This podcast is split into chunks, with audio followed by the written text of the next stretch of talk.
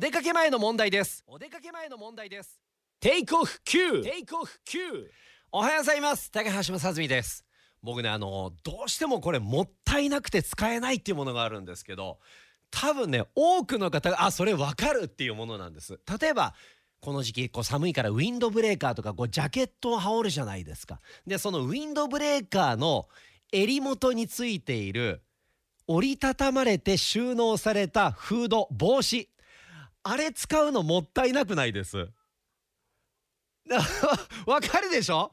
またあの畳んで収納こんなに綺麗に収納できるかなとかその襟元首元がポコって膨れちゃったらどうしようかなみたいな。だからああいうのついてるやつこう買ったりするんですけど一回も使ったことがないんです。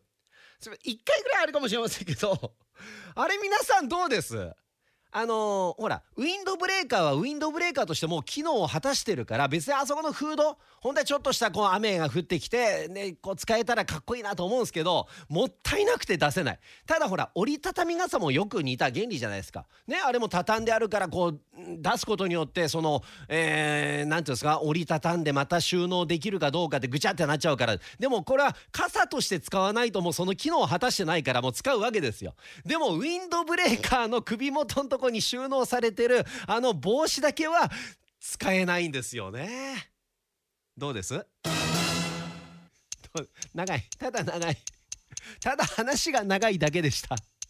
こういうことを毎日考えてあの260日分ぐらいのオープニングトークを考えてるわけですよ。